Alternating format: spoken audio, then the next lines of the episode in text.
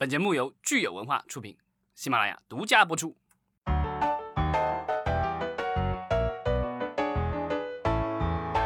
欢迎大家收听新一期的影视观察，我是老张。大家好，我是石溪。今天我们录音呢是9月4日星期五哈。其实在今天的凌晨，也就是9月3号的晚上12点，我们这个信条已经是首映了。我看到我们有热心的听友 Blackmore 留言说他去看了0点的这个信条首映，而且是 IMAX。据说昨天晚上这个 IMAX 首映据说遇到一点技术故障，有一些厅好像放不了，因为密钥的问题。哦，这还是一波三折哈。但是今天呢已经全面上映了，我相信下周的话呢，我们就能看到这个信条这一次在我们中国大陆上映的这个票房成绩如何。对，然后我们的热心听友也留言了，说花木兰定档9月11号了 ,911, 这个日子还挺特别的。那我比较好奇说，如果信条是占了这个 IMAX 影厅的话，那花木兰还会在 IMAX 上映吗？会的，因为那个就是它就是在大陆地区它是在影院上，在其他的一些没有受疫情影响，然后迪士尼家也没有的地方的话，也都是在影院上映的。它应该是制作了 IMAX 版本。但是好像这个我看到新闻说应该是9月18号吧，阿凡达也会复映，而且好像也会有 IMAX 3D 的版本。所以到时候不知道这几部片子会不会因为这个互相争夺，所以呢 IMAX 排片会比较艰难一些。是，当然因为现在呢还没有这个中国大片定档9月份，所以看起来9月份就是这个外片互相厮杀了。对，成了好莱坞电影保护月。没错。那其实说到花木兰呢，我们知道好莱坞的这样的一次改编呢，其实大家也一直都特别的关心。那其实最近呢这一个星期以来哈，我觉得也有一个挺爆炸性的新闻，然后又引起大家的一个热议，就是咱们这个三体也被美国好莱坞拿去改编了，然后又回到这个老话题，就是外国人到底改我们中国人的这个文化经典能改成什么样。花木兰可能还好一点，因为它是这个古代的这个故事，所以呢可能还好一点。然后三体的话，因为是最近几年才红起来的小说，在国内的话人气也是相当的旺了。是的，其实之前国内也做过一些改编的尝试，但是呢不是很成功。当然最近又有重启的趋势啊，这个咱们可以待会儿再详细聊一聊。对，所以看起来就是每一次我们有这个中国的 IP 出海这样的新闻哈，大家都是群情激昂。那这一次这个三体呢，我觉得是其实是一个特别典型的一个案例，因为原著小说在中国是无人不知无人不晓的，而且呢现在它绑定的这个海外的制作团队也是其实是在中国也可以说是大家都非常耳熟能详的了哈。对，即便可能名字可能一下子不能脱口而出，但是作品一听就是大神级的。对，就是咱们这个全游之前的两位制作人，也是最早的这个发起者，是他们看上了这个全游，然后他们非常痴迷于这个全游的作品，所以他们其实作为发起者啊还是非常了不起的。所以不知道这次三体那是不是他们也是由他们读了小说之后呢，然后他们拿给奈飞看看奈飞是不是要做。所以我不知道老张你有没有这方面的信息，就是他们是如何把三体这样的一个作品最后打包然后推荐给奈飞的呢？这个就是具体的这个过程我不是很清楚，因为我没有参与其中，这个可能我觉得游族那边可能会更清楚一点。但是就是全游的这两位制作人和编剧，他们其实在全游结束了以后，当时就是各个大公司和平台都在抢他们，然后呢HBO 肯定是华纳那边肯定是想留住他们的，然后据说迪士尼也跟他们接触过，因为当时迪士尼旗下的卢卡斯影业请了2位要做那个就是星球大战的大电影。是的当然后来他们宣布退出了。那为什么退出呢？其实我觉得其实也是因为他们做不下去了，然后另外的话就是因为奈飞给了他们一个特别特别大的一个合同，天价根据网上的合同，19年的时候签订了，19年也是夏天差不多这个8月份的时候，当时宣布了这个签了一个2亿的大合同，2亿美元哈就是独家。对，2亿美元的大合同，对，10几亿人民币。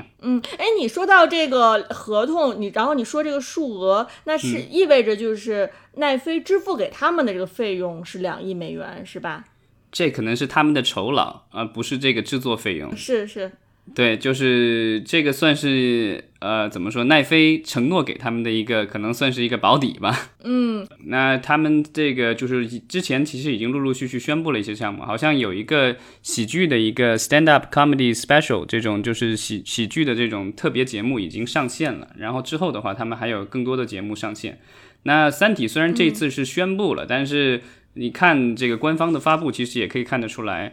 他们说了些接下去几年时间了，然后来制作这个作品，所以就是三体的这个英文剧什么时候能上线，这个现在还是一个问号，只是说现在宣布了一下这个超豪华阵容，咱们可以这个稍微念一念。他的编剧就是我们刚才说的，对，这个全游的大卫贝尼奥夫和 DB 维斯，所以是两个 D。那这两个人呢，其实不是他唯一的这个编剧哈，他还有这个一位叫亚历山大吴的编剧，他是《极地恶灵》和《真爱如血》的制作人。对，而且他是一个亚裔。没错，所以现在看起来是这三位在一起搭档，完成这个剧的主要的这个创作任务。嗯，然后另外的话就是也有很多大牌的这个监制，我们可以看到的有这个就是星球大战的最后的绝地武士的导演 Ryan Johnson。Ryan Johnson 他是监制对吧，但是他其实还有所谓的就是监制方，包括就是这个游族集团的董事长林奇，然后还包括了这个三体宇宙的副总裁赵奕龙。那美方呢可能最重磅的就是布拉德皮特的公司啊 B 计划影业也是这部剧的这个监制方。所以我们看其实游族在发布这个新闻的时候啊，他还真是拿了很多重磅的名字，感觉就是要砸死我们。对，这个和之前就是三体的就是第一版的电影当时被大家吐槽的话，可能就是因为这个就是大家觉得这个卡位不够。其实我们可以猜测一下哈，就是我觉得只有两种可能，一种可能是游族先接洽了奈飞平台，那平台呢把这件事情呢安排给了弟弟，还有一种可能呢是游族先接洽了弟弟这两位编剧本人，然后呢因为他们的这个滴滴的约是签在奈飞平台了，所以呢，奈飞呢就相当于发行方。我觉得我猜测一下，可能有这种两种可能，你觉得呢，老张？我不知道这个，但是我可以跟你讲一下这个三体的这个项目，就是我这么多年了解到的啊，这个有第一手的，也有这个有第三手的。这个在遥远的我印象当中，应该是12年、13年的时候，当时就有一个制作人，当时找到了我当时还在一家电影公司工作，这个是好莱坞背景的公司，然后当时就有制作人找过来说，我们这有一个项目是国内的畅销小说，然后这个我们要拍成电影，我想给您推荐一下，然后就过来了，然后拿了 PPT 看了一下，然后他把三体的故事讲了一下，但我觉得当时这个制作人可能对三体的这个作品可能自己本身也不是了解的很细致，然后他讲了半天，我唯一记住的，因为当时小说我没看过，我唯一记住他就说这个三体人是外星人，然后能够把自己缩水，然后到最后这个到了旅行的终点的时候就能把自己再恢复成原状。我觉得这个显然后来我小时候我看了一部分没有看完啊，就看了前面2本，第3本还没看，但是这完全不是这个小说的重点。当时他提到了有一点，然后这个当时让我们当时就觉得这个项目可能做不下去，因为这个三体的这个小说当时在国内已经开始有一定的名气了，然后呢但这位叫张帆帆的导演他特别的这个慧眼识珠，然后当时据说是以这个特别低廉的价格就把这个版权给买下来了，就是这个影视改编以及相关的一些衍生的权利他都一下子拿下来了。他之前做过一些就是小成本的这种恐怖片，然后呢在国内我觉得在恐怖片这种惊悚片低成本的电影里算是小有名气吧，但是他当时就野心很大，想要上来做一部这样的科幻巨制，要跟这部电影合作的话就必须要他来做导演，因为这个版权是他买的，但他自己公司在运作这个项目，所以呢当时我知道的就是他不只找了我当时在的公司，其他的好莱坞公司据说也都找了。当时的背景呢是这个小说的英文版还没有出版，所以呢其实好像这个在欧美的话其实没有太大的名气，然后呢小说虽然在国内已经有一定的影响力了，但是这个要向好莱坞去推销这个东西还是比较艰难的，尤其是他告诉你说这个导演的话还是一个没有制作过大项目的这个，而且之前的这个低成本的电影其实质量也不是特别高，所以当时好莱坞的公司都对这个没有兴趣。那当时游族呢作为一个就是游戏公司，那他也成立了影业，然后雇了原来在小马奔腾的孔二狗来运营他的这个游族影业，然后后来就是游族影业和张帆帆导演合作，然后这个就是开启了这个电影之旅。当时我知道的消息就是后来我知道他开拍的是，据说是因为这个版权马上要到期了，所以呢就是他们硬着头皮、对，硬着头皮直接上，然后呢也其实也有一些明星了，后来也找了一些明星，有冯绍峰、张静初、吴刚、唐嫣还有杜淳，这其实是现在都是还拿得出手的这个演员。当然当时的话是匆忙上马，剧本不是很成熟，然后呢尤其是在特效方面缺乏经验。后来就是在这些年里面，我就陆陆续续听到不同的这个视效公司的这个相关的从业人员，或者直接或者间接参与过这个项目，然后就各种吐槽，然后各种公司退出最后这个片子浮浮沉沉好几年也一直也做不出来。后来因为英文版出版了以后在海外得奖了，然后这个就是属于连这个街上的大妈和小孩都知道说中国有一部叫《三体》的这个小说，不管看过没看过所以呢这个也引起了国家有关方面的一些重视。当时的有相关的国家领导人，这个领导科委的这个领导人在上海其实也视察过这个《三体》的这个制作，然后去了游族参观，当时就是给予了很高的评价和期待，所以呢后来也没有办法硬着头皮继续再做再后来就不行了，实在不行了。那游族据说后来也是就是因为这个项目一直难产，这个项目又给到了光线，那光线当时据说也是想要重拍一部分，因为当时就是原来拍的一些这个素材可能用不了，所以呢这个光线又要这个重拍补拍。然后当时我当时听到有消息说这个在等张静初，因为女主角还是要用张静初，所以呢想用等张静初的档期再去补拍。但后来我觉得可能大家都觉得这个东西还是不靠谱了，虽然已经好几亿可能已经都下去了，但是问题是他拍的东西都用不了。我这个再稍微吐一个槽，我就记得这个当时那个电影受到了极大的关注，然后呢央视甚至还做了一个报道，去片场就等于是拍了他们这个现场拍摄的一些花絮，在新闻里放了。然后呢我就把这个新闻发给了我们的一个就是你也认识的一个就视效行业的这个朋友看，然后呢他给我看了以后他说这个视效太不专业了。我说为什么？他说这个后面的绿幕都没有绷直呢这就是内行人看门道哈，外行人看热闹。这件事最讽刺的地方就在于我有一次去这个成都参加那个科幻世界的一个活动，然后张帆帆导演和孔二狗当时作为片方代表，然后上台，然后向大家推荐这部影片，然后讲自己的创作理念啊，创作过程。然后这个张帆帆导演说自己为了这部片子学习了3年的绿幕技术，当时全场大笑。然后我再回头看那个新闻的时候，我就要笑，我就这个你也明白了。我觉得其实就是一部科幻电影的诞生哈，可能在我们目前的这个环境来说，的确是可能要有太多人交学费，然后太多人付出这个惨痛的这个代价。现在我觉得经历了这么多年，像老张刚才说的是最早可能是12年的时候，是吧？那可能甚至还要再往前推，但我们不知道的时候，这个项目刚刚萌芽的时候，可能还要再往前推更早。那到今天，在国内的这个改编也都是全面开花。到现在为止，大家可能看到今天这样的一个结果哈，我觉得是还是感到很欣慰，就是经历了这么长时间，终于给我们这个书迷啊，以及就是中国我们科幻影视的爱好者，大家至少是一个交代。虽然说未来的这个成果可能还不知道怎么样啊，但是我觉得至少这个新闻出来，大家还是就感觉到很兴奋的。对，就是你刚才提到的这个中文的电影的话，已经宣布了是由《大圣归来》的导演田晓鹏来执导，然后这个也是光线出品。然后另外的话就是企鹅影视宣布了这个剧集，然后是由林和和三体宇宙共同的来出品的。然后这个好像说是8月份已经开拍了，所以呢这部剧集现在已经在拍摄当中具体的上映的时间据说是要到2021年还是22年吧，所以这个可能后期我不知道是不是时间可能要求会长一些。然后动画剧集也是我们可以期待未来应该是会在 B 站上映。之前其实三体还出过的一些衍生的这个文化产品的话，比如说漫画现在也已经出了，然后就是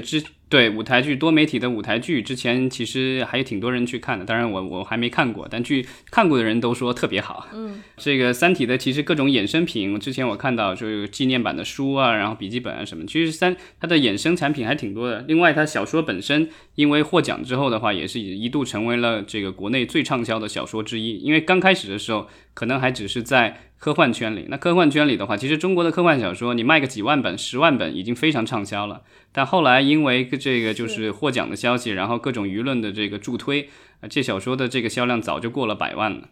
我们今天呢，其实是大家都在庆祝它在无论是在我们国内还是在海外，很多影视作品都成功的立项了。但是呢，我们要知道，就是立项是一件事情，但是这些影视作品真正做出来又是另外一件事情。然后这些影视作品做出来之后呢，取得商业成功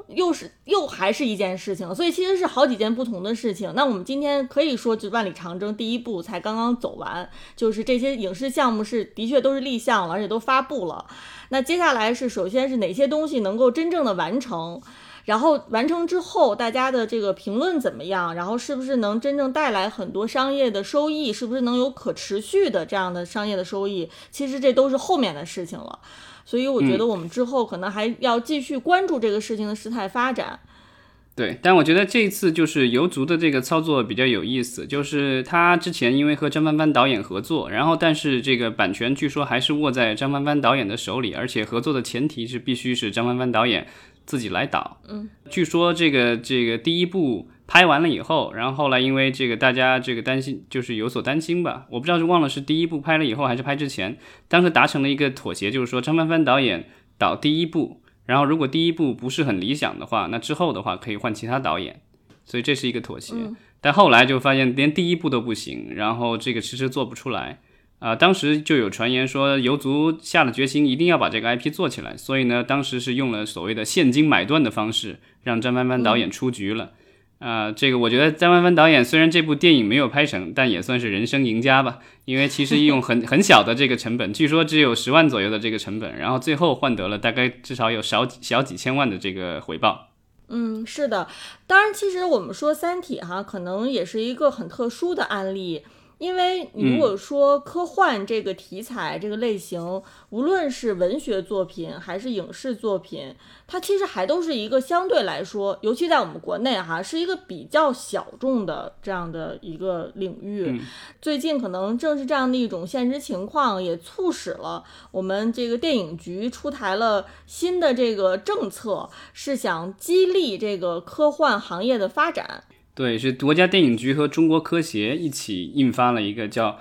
这个名字很长，叫关于促进科幻电影发展的若干意见，都是原则性的，基本上比如说加大对科幻电影剧本的培育，然后就是放映的一个就是鼓励，然后另外的话是特效技术这方面的这个鼓励，另外的话财税的政策的支持以及金融的一些支持，另外还有就是电影人才的一个培养，最后的话是说由我们的这个国家各个部门可能会配合科协，让专家和科技工作者为科幻电影提供专业咨询。这个就是咱们之前提到过的，就是 NASA 就美国的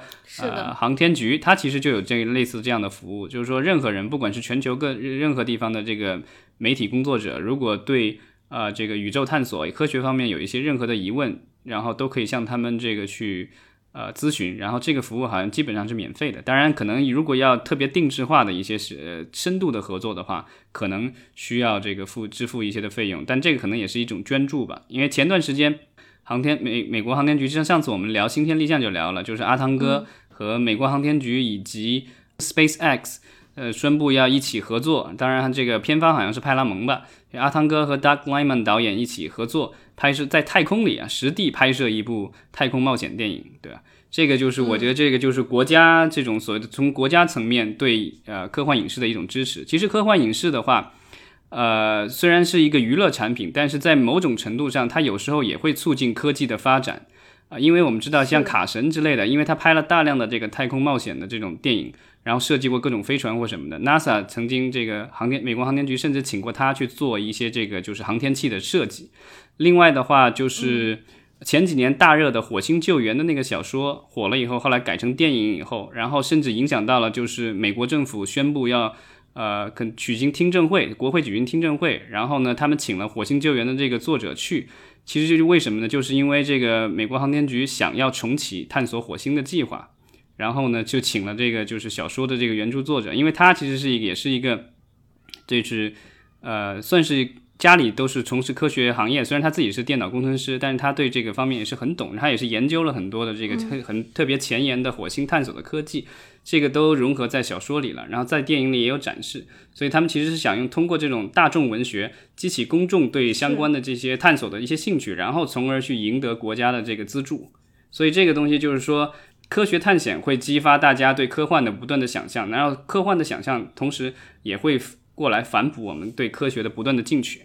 所以其实我们在反观这次国家电影局和中国科协一起出的这个促进科幻电影发展的若干意见哈，我相信也肯定是也考虑到了，就是现在我们这个国内外吧，目前的这个科技发展的这种欣欣向荣的情况，那也借鉴了说像美国这样的国家，他们这个国家层面以及商业层面或者说这个娱乐层面这些各个方面一起协调，然后推进科技行业发展。所以我其实还是很期待说，那到底有哪些更具体的措施是运用到了我们这个电影的制作或者开发层面上？对啊，回到你刚才的那个问题，就是说游族和奈飞是怎么这个勾搭上的，对吧？这肯定是一个相互选择的一个问题。然后游族的话，据我所知，在过去的几年，他们这个成立的这个三体宇宙这个公司，专门作为一个 IP 运营，这个我觉得这个模式挺有意思的。然后呢，一直在探索。啊，那国内的话，现在我们也聊了，它已经有剧、有电影、有其他的一些衍生在做。那国外的话，其实它一直以来呢，有它主动出去找，当然也有国外的一些片方主动去找他们，因为这个小说获奖了以后，其实在英文世界里，也赢得了很多的粉丝，比较重磅的，比如说那个美国前总统奥巴马，对。另外这个脸书的这个老板扎克伯格据说也是这个书的这个粉丝，所以呢这个书在美国以及全球各地其实都热卖，因为除了英文版以外其实还出了其他版本，在我们的邻国韩国日本也都有出版，所以呢其实是在全球范围内掀起了一股所谓的三体热吧。所以呢美国的好莱坞的这个电影公司其实也是意识到了这个商机所在，所以呢其实有不断的其实有各种新闻出来说这个公司又跟游族在谈了，那个公司游族在谈了。我觉得之前传的最像真的那一次是说亚马逊可能会要和游族合作了，一起来做这个剧集，对，是。那这个亚马逊后来这个新闻证明说没有达成合作，但我不知道这个双方有没有接触，但我知道的这个消息是我曾经工作过的这个好莱坞的这个公司，据说也已经主动上门过去跟这个游族谈过这个合作的可能，当然这个也没有谈成。那这一次的话就是这个弟弟这两位和奈飞一起拿下这个项目，我觉得有可能是这个弟弟他们作为这个就是编剧，他们可能看了小说，然后觉得不错，然后跟奈飞这个讨论了以后，然后决定跟游族合作的，这是我的猜想。当然也有可能是这个游族主动去这个跟奈飞接触或什么，这都有可能。但是我觉得奈飞作为这个游族的一个合作伙伴，它有一个特别大的优势，就是奈飞的话，它做这个剧集一下子就可以放到全世界，因为它不像其他的公司做的话，它要跟其他地方的电视台或者网站合作。奈飞的话，基本上除了少数的一些国家没有以外，其他国家都有。它等于是直达到各个市场。它不需要再有中间商了，然后再去运作了， 对吧？就它的平台一上线，其实基本上就是全世界每个角落，当然除了我们这个中国大陆以外啊，基本上是这个全世界每个角落就都能看到了。对，然后这样的话，其实对于游族来说，他想要去开他的游戏啊或什么的，这个其实是很便利的，因为这个东西就是你可以实实在在的，就是在每个市场上你都有，你这个就是有一定的知名度了。因为小说已经打开了一定的市场，那当然就是如果是剧的话，我觉得可能打开市场的话会打开的更大，这样的话就是对他后面的这个游戏肯定是有一定的促进作用的。游族其实之前就已经做过这个全游的这个就是游戏，所以呢也有可能他们的这个合作关系是来源于他们跟这个全游的这个游戏合作，然后顺便把全游的这两个制作人给勾搭上了，然后最后这个成功达成这个合作，所以这也是一种可能，对吧？所以这个大家自己可以自由猜想一下，如果大家有人了解内幕的话，也可以这个提示一下。但我的猜想是因为通过了这个所谓的全游的这个游戏，因为这个全游的游戏在国内我不知道上线了没有，在海外也已经上线了。然后当时游组也是砸了大价钱，砸了应该是几百万还上千万美元，然后跟华纳达成了这次合作。但很可惜啊，这个华纳没有拿下三体的这个。据说之前这个在网上的各种小道消息说，这个国内其实也有相关的一些人这个向HBO 推荐过这个小说，想要改编成 HBO 剧集。那其实听完你说的呢，我有一些启发哈，就是我也可以自己回答一下我刚才提的问题，就是到底是游族怎么跟奈飞勾搭上的？如果是游族去接洽奈飞、亚马逊啊、HBO 这样的平台哈，我觉得可能对于平台来说，在没有绑定制作人的情况下，游族是很难把这个作品很好的呈现给这个平台的。那就是平台可能他们会非常喜欢这个作品，但是呢，因为其实全世界除了三体之外，我们知道就是这个头号的版权，文学版权其实还是非常多的，当然每一个都不一样，但是数量其实是很多的，包括来自于日本的，对吧？欧洲的，有很多很多的科幻大神，他们的作品，我觉得其实呈现给平台的时候，平台可能我觉得桌子上也是可以马上几落的。所以你如果是单从这个科幻文学作品它的成功度来说，你去跟平台去接洽呢，可能平台愿意做，但是他们也很难说是在很短的时间内去推动这个事情。但是相比而言呢，如果说这个游族先跟我们这 DD 这两位编剧接洽了，那么 DD 其实带着这个作品去呈现给奈飞，我相信奈飞呢是非常愿意在很短的时间内推进这个事情的。因为我们其实一开始就是说美剧是创作人中心制，那如果有创作人上来去为这个作品背书，并且给奈飞出了这个比较详尽的他们为什么想做这个项目的这个宏大的计划，那如果没有 DD 这两位制作人的话，我觉得可能你从文学作品提交给平台这个过程肯定是会非常艰难和漫长的。那这也有可能是为什么之前可能说游族如果是假如说是跟亚马逊接洽或者跟 HBO 接洽，可能中间还都是缺少一些环节，就是到底是哪些制作人能为这个项目来背书，这是我的一个猜测哈。对，因为其实很多的美国的大的这种媒体公司的话，它通常会和一些比较知名的制作人或者是他们的这个公司去签约，包括还有一些大牌的演员也有。然后这个所谓他们这个签的这种就是一个长期合作的一个权利。那这样的话，他们可能会给这个有一些叫 house deal， 就是说英文里叫 house deal， 其实就是他会可能会给这些制片公司或什么的制片人，他们会提供这个比如说办公场所、办公经费。然后换取来的就是你的这个开发的这个作品，我的这个独家权利，或者是我的这个所谓的首看权都有可能，这看这个具体的约是怎么签的。一旦你开发出来的东西我要了，那这个东西就是可能就是我做了。然后这个东西怎么说呢，有时候他提前付的那一部分的比如说办公费用啊、人员的费用或者其他的一些提前支付的酬劳是算在将来的这个酬劳里的。那也有可能就是这个就是说他也有可能是那种旱涝保收的模式，就是说即便是没有做出东西来，那些东西还是你的，这个都有可能。那现在基本上就是说你的一个作品想要给到这些比如说迪士尼、派拉蒙、奈飞或什么的，你要给到这些公司做的话，其实最简洁的渠道是你跟有这种合约的这些制作人、制作公司联系上，他们看上你的作品，然后再带着你的作品去见这些平台也好，这个片场也好，这样的话成功率会大很多。是的，所以咱们听友里面哈，如果是在探索说什么样的中国的IP 作品想要推荐给海外的平台的话，可能我觉得是更多的去了解游族的这个运作方式，可能是会有受到更多的启发。那我相信就是游族这条路它如果是走成功了，那其实也意味着我们有更多的中国的原著作品是有机会走出国门，然后改编成这个海外的剧集，也被更多的国际上的观众所看到，其实是一件好事情。但是这个就是你首先面对的一个门槛，就是说这个作品能不能这个就是高质量的被翻译。首先这个原著必须得好，另外的话就是你的这个翻译版本得好。这个三体我觉得它的成功也不是偶然，就是首先它原著在国内有一定的人气，另外的话它的这个英文版的话当时出版也是大费苦心，对吧？我看了一下当时的一些就是采访，然后为了照顾美国读者，其实对原著的话其实做了很大的修改，然后在英文版本里语言做了修改，甚至连情节都做了修改。据说是第二本书里面，因为这个如果大家看过书的话，有这个所谓的面壁者计划，还有一些其他的东西，然后好像是因为跟这个大刘的其他的小说有关联，但这些小说其实跟这个小说没有一起出版，所以呢为了照顾国外读者可能看不懂这个相关的梗，所以呢他甚至把一些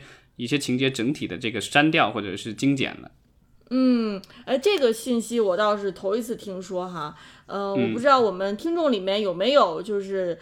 痴迷这个《三体》这个小说到一定程度的，也可以找这个英文版来跟对比一下。对，因为其实我们知道，就是光从小说来说，这个受欢迎程度，在国内最受欢迎的肯定不是《三体》了，因为其他的一些盗墓类的或什么的，其实那个销量啊，甚至是影视改编的这个数量，都远远超过《三体》。但我觉得《三体》最大的一个优势是说，它是真正的一个国际化的产品，就是说它有英文版、有德文版、有这个什么日语版、韩语版，那各个市场上可能销量不大一样，但是基本上在很多市场上都是一个畅销书，尤其是它在英文市场的话。其实英文市场的话，科幻小说一般的销量也不会太高，但是这个就是《三体》就算卖的不错了啊。我听过的这个最搞笑的一件事情就是说，据说这个刘慈欣在完成《三体》这个3部曲以后，其实很长一段时间都没有写新的作品。然后我听说过的特别有意思的事情就是说，他经常会这个健身完了以后无聊，然后。据说他健身是因为准备要上太空版然后闲来无聊的时候就会看一看这个英文版，然后看完以后合上书还要说写得真好所以我们也开一下脑洞啊，看看有没有可能以后这个刘慈欣跟伊朗马斯克的 SpaceX 合作，然后让 SpaceX 把刘慈欣也送上太空。那个其实这个就是这个新闻发布了以后，其实我脑中还是有很多的问号的，比如说这个剧的话在国内会不会发，如果发的话谁来发，然后这个另外这个剧因为有这个中文原著，然后有中方的制作公司制作人参与，会不会做成合拍剧那你的这关心的好像都是一些特别具体的问题了啊！我觉得可能这个新闻刚出来，我们大多数人还是沉浸在这个喜悦当中，可能还是对这个概念哈特别的兴奋，但是可能涉及到这个很具体层面的事情呢，我们只能看看后续这个事情怎么样发展。对，然后我在网上也看了一些大家对这个所谓的美剧版的一些担忧和吐槽，但我觉得其实这个大家可能过滤了，因为这毕竟是一个英文剧，它跟国产剧还是不一样的。其中有一个大家担心的是说，因为是美国公司改编又要讲英文，他担心把演员都从这个亚洲脸换成了这个白人或者其他的一些种族，那亚裔可能也会有，但可能就不是占最主要的这个多数了这个我觉得这个大家可能过滤了，因为这个东西它毕竟是一个面向全球的一个文化产品，所以它不可能完全100%依照原著这么来拍，它毕竟还是要这个照顾到世界各地的这个观众。但是奈飞来说，它的一个好处是说，在它的这个平台上已经证明了非英文的剧集也有人看，就是说比如说有些德国的剧集，那个叫什么 Dark 对吧，然后包括这个韩语的那个就是 Kingdom 这个王国打僵尸的那个，其实它的这个上面就是非英语的内容，其实也有很多人看，所以我可以想象，也许这个不是纯英文的一个剧，就是说它里面可能有一些人物会讲外语，就是比如说讲中文或讲日语，就是它里面根据它的这个不同的国别，因为这故事是讲全球人民一起为了人类的生存这个背水一战，对吧对，我其实也能够想象出，它如果哪怕是说大部分都是英文或者是一个纯英语剧，我觉得我个人其实没有什么不能接受的啊。因为我想到一个很好的例子，就是这个美版的《无间道》，它有它的风格，那它的确是改编自港版的《无间道》，但是其实它做了非常风格化的这个处理，而且就是处理的非常的好，也得了奥斯卡奖。那我其实我个人我并不介意说为什么美版的《无间道》没有忠实于这个港版的《无间道》哈，因为我觉得这些都是好像有点无厘头。相信我们听友里面肯定大家呢也对这个事情有各自的想法和看法，也欢迎大家留言。对，因为就是大家还说这个，就是说这个DD这2位编剧把权威给弄烂尾了什么之类的，我就觉得这个就是，我觉得就这真的是这太为人家操心了，就是人家再怎么样，对吧，也是做出过大热剧集的。那你要这么以这个标准来说的话，那国内的那些电影的导演和电视剧导演他还要干活吗？这个这之前谁没做出来1-2个这个不理想的产品，对吧？这个比例还比人家还高，这不还得继续再做吗？是的。而且我觉得奈飞既然看中了这两位，我觉得对他们也是有绝对的信心的。所以而且我觉得就是英文剧这种美剧的话，普遍的这个水准其实还是可以的，所以我觉得大家不用太过操心。另外我觉得就是在国外做三体有一个好处，因为之前我也参与过一些国内的一些科幻的这种剧啊，还有这个电影的开发，其实很大的一个问题是在于审查。因为科幻的这个产品，比如说这个类似三体里涉及到世界末日，涉及到这个所谓的军方啊，或者一些其他东西，其实你对审查的话要准于是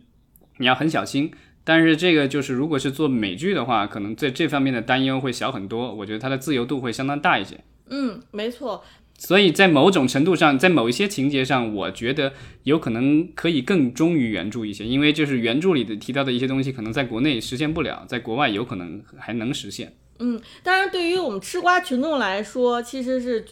感觉到应该是非常幸福的，因为你可以有中文版和英文版，然后有真人实拍版，有动画版，然后所有的版本你都可以拿出来去比较。对，那三体就成了这个咱们国家下一个西游了。好的，那我们今天就先聊到这儿，也聊了不少，希望大家能给我们多留言，我们也会特别期待这件事情的后续的发展。嗯，好，谢谢大家。好，谢谢，再见。